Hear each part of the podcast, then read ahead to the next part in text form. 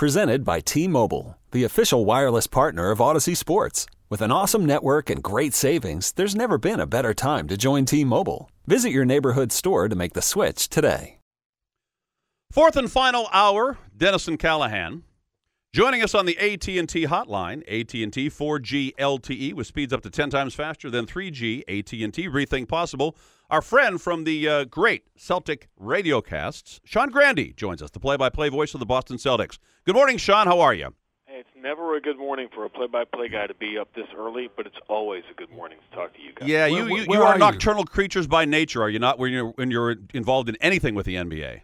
I don't remember. This is 14 years I've been doing this. I don't think I've been to bed before 3:30 or 4 in the 14 years.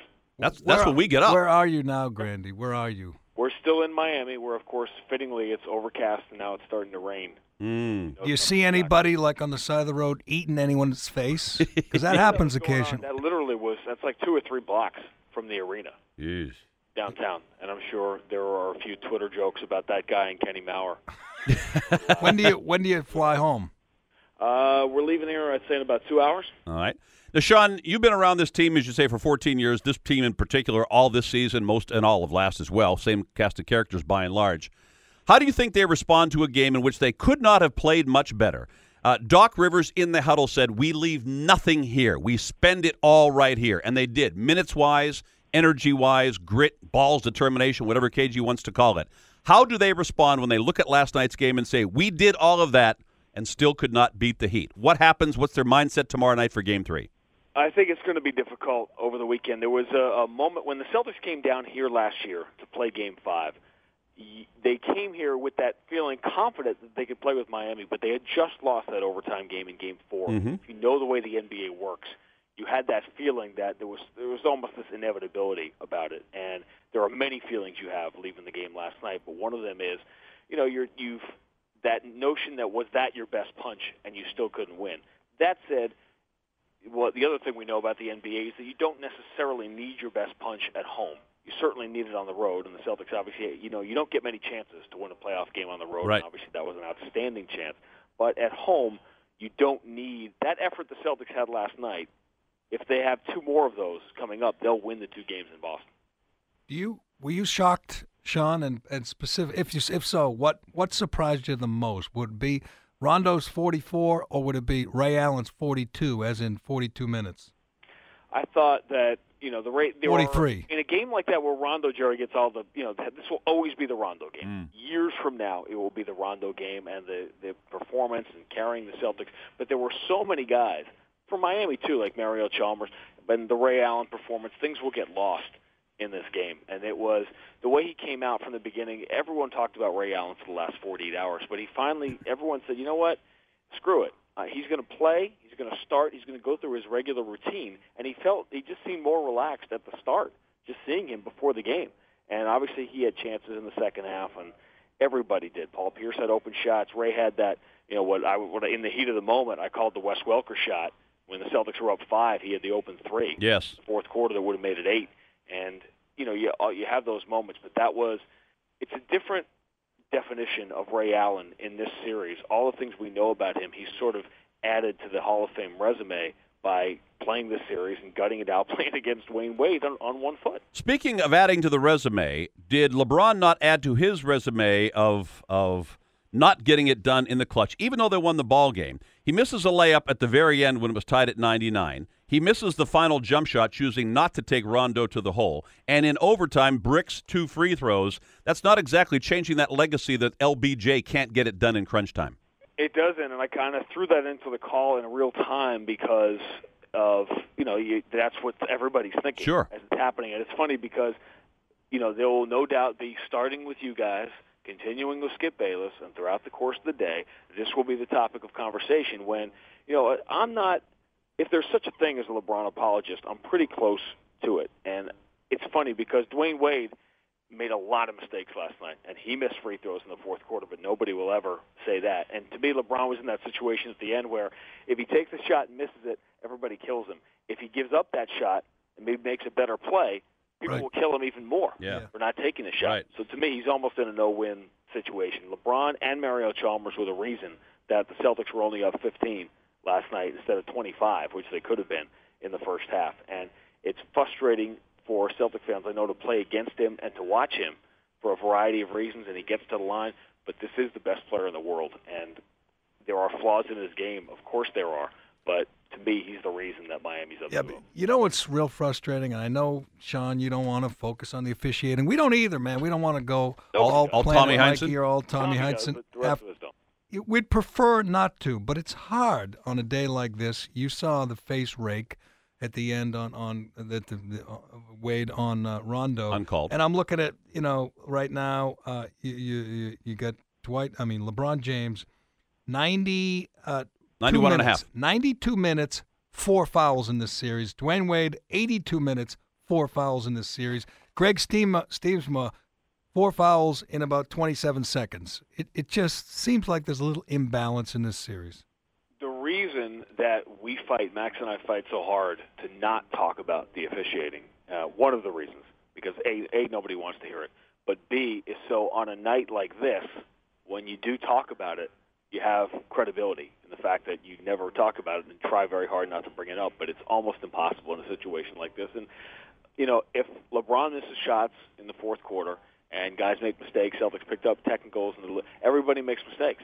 There's going to be mistakes. It's all part of the game. You can't go to instant replay on all these calls. And listen, I, I will say only this: as an official, the worst feeling you can have, the most sickening feeling you could have in your stomach, is when you realize after the fact that you made a mistake that cost Galarraga a perfect game or changed the outcome perhaps of a playoff game. What made that so unfortunate was the timing of these calls. Listen, officials are going to miss 10 to 15 percent, 20 percent of the calls. It happens. That's the number. But you just hope in crunch time it doesn't happen. And obviously that couldn't have come at a worse time, the Rondo one, because you had a tie game and Miami came right down and scored in a you know odd man break situation, and Rondo would have had free throws, and obviously it affected the outcome. It's unusual, very unusual, to look at the stat sheet of a playoff game and see one team be called for 15 more fouls. We're talking with Sean Grande, radio play-by-play uh, man for the Boston Celtics. I guess we can officially say Doc Rivers is playing with one hand, or coaching, I should say, with one hand tied behind his back when his team scores 111 points and he gets seven, three baskets from his bench.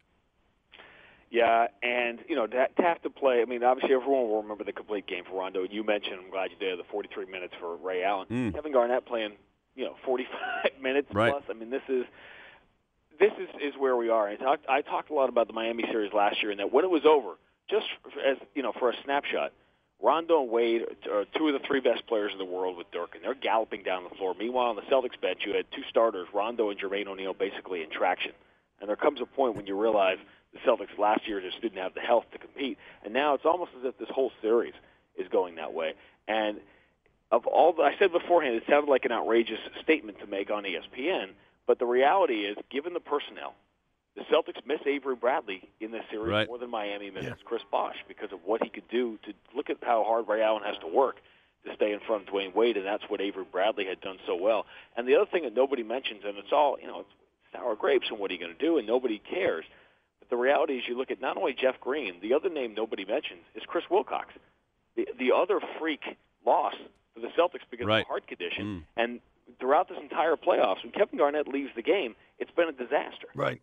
Between Stiemsma and Ryan Hollins, they have not been able to hold the fort, and Chris Wilcox would have been huge in that spot. So I, I think it's more, you know, it's a hand and a foot and a lot of things Doc has tied behind his back. He, uh, you know, having been around him and knowing him as well as I do, it's trite to say he wanted to win that game because he wants to win every game. But I've never seen him as, you know, as emotive as Right. he was. That was a very important game to him last night. Right, and and the harder, the more energy they poured into that game, the less they'll have for tomorrow night. Tell us, Sean, how demoralized did they look? How devastated did they look, physically and emotionally and mentally after that game?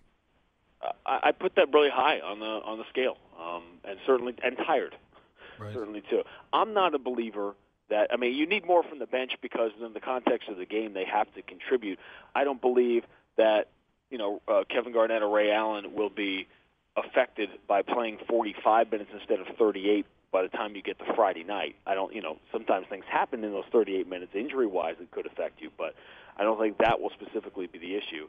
And would it be really difficult to play a back to back tonight? It would. Yep. Uh, again, the what I was saying at the beginning, the only the saving grace here is that the crowd will probably be and will have to be huge for the Celtics because that's that artificial energy sometimes that you need. Now, Sean, when when you mention the name Tim Donaghy to anybody who's in any way NBA, they are compelled by law, I believe, to run the other way with their fingers in their ears so they don't hear anything that is said about him or anything he says.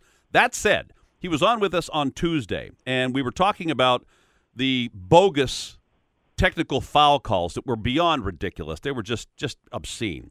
And and he talked about the fact that there is a system in place that officials know, and he's not suggesting the fix is in. He's not suggesting the league is saying who's going to, you know, win the NBA championship. But he says he, he he put it this way. He said officials know what is in the best interest of the league every single night. And I asked him, how do they know that? And he talked about film sessions when the supervisors show film to the officials, the game officials for that night. Here's a short 15 to 20 second soundbite, and I would really love to have uh, uh, uh, your response to what you hear Tim Donaghy say is how the officials know what the league really would like to happen. Uh, what's done is, you know, you just sit in meetings and, uh, you know, supervisors come in from the NBA office and show game footage of uh, plays that take place that they've seen that hasn't uh, gone the right way in other games, and it may be something that they may show that Rondo may be traveling or palming the ball, or they give examples of things that they want called, mm. and it just seems that they'll always go against that team that they don't want to advance. Now I know everybody hates everything about Tim Donaghy, and you want to discredit almost anything he says. Does that make have any credibility in your mind, Sean Grande? Uh, I think it. Well, listen, I, that's a blanket statement, and it is what we have to do. We are supposed to run away from it, but the reality is, some of the things that Tim Donaghy says are absolutely correct, mm-hmm. but you got to take them out of their, you know, in their. It doesn't mean that the fix is in. It doesn't mean that the, all this stuff is predetermined. It means that yes, officials do instruct. Uh, uh, officials are instructed to call plays a certain way and to have sort of a universal, you know, look to the same thing. Does it affect? Do they, do they have it in for certain teams that, that do calls like that affect one team more than the other?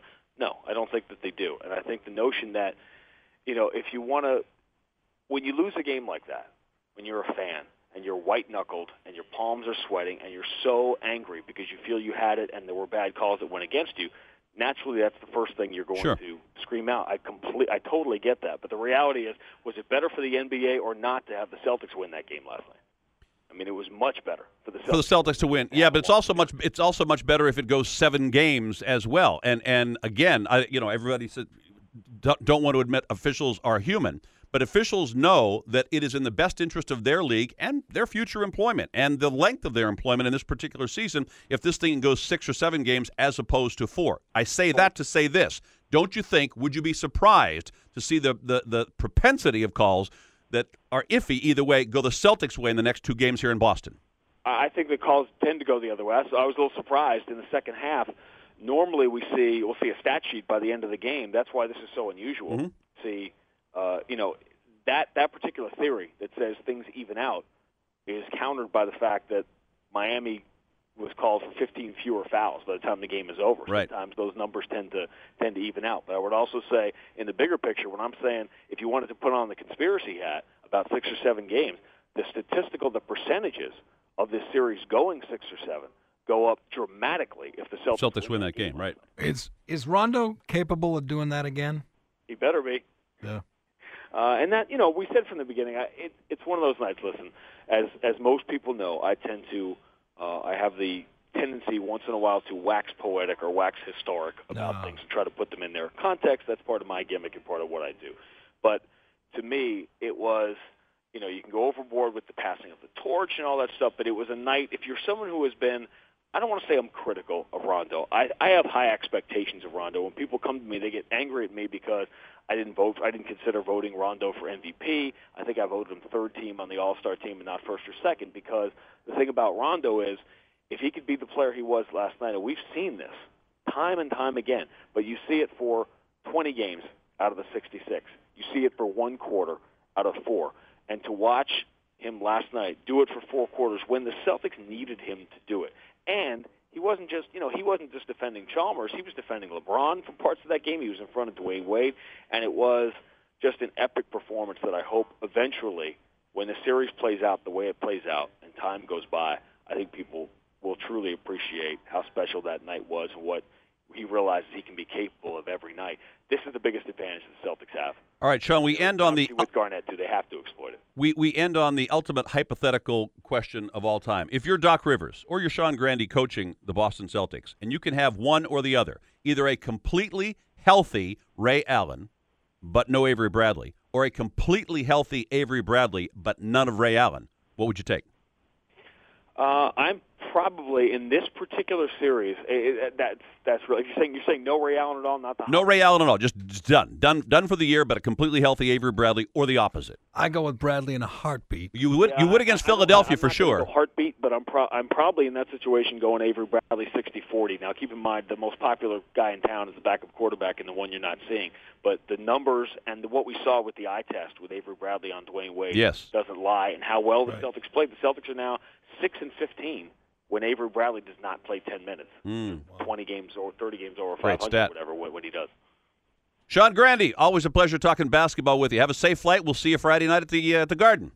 All right, guys. Sean Grande with Dennis and Callahan on the AT&T hotline, AT&T 4G LTE. 6 and 13 without Avery Brad- Bradley Six and playing. 15. 16 and 15. Without Bradley, I'd take Bradley in a heartbeat just because that's Dwyane you know, Wade would be uh, upset Wade about is that. your guy. Right. He would be my Steve Kasper to their Wayne Gretzky. yeah, don't don't leave He goes him. on the ice, you go on the ice. I would, and I think that would. Uh, they wouldn't have to double. They wouldn't have to trap the way they did. It worked, and I assume they'll continue to do it tomorrow. Mm. In fact, if Avery Bradley were here, Dwyane Wade might not score his first bucket until like 20 seconds left in the first half if Bradley were here. We'll be right back.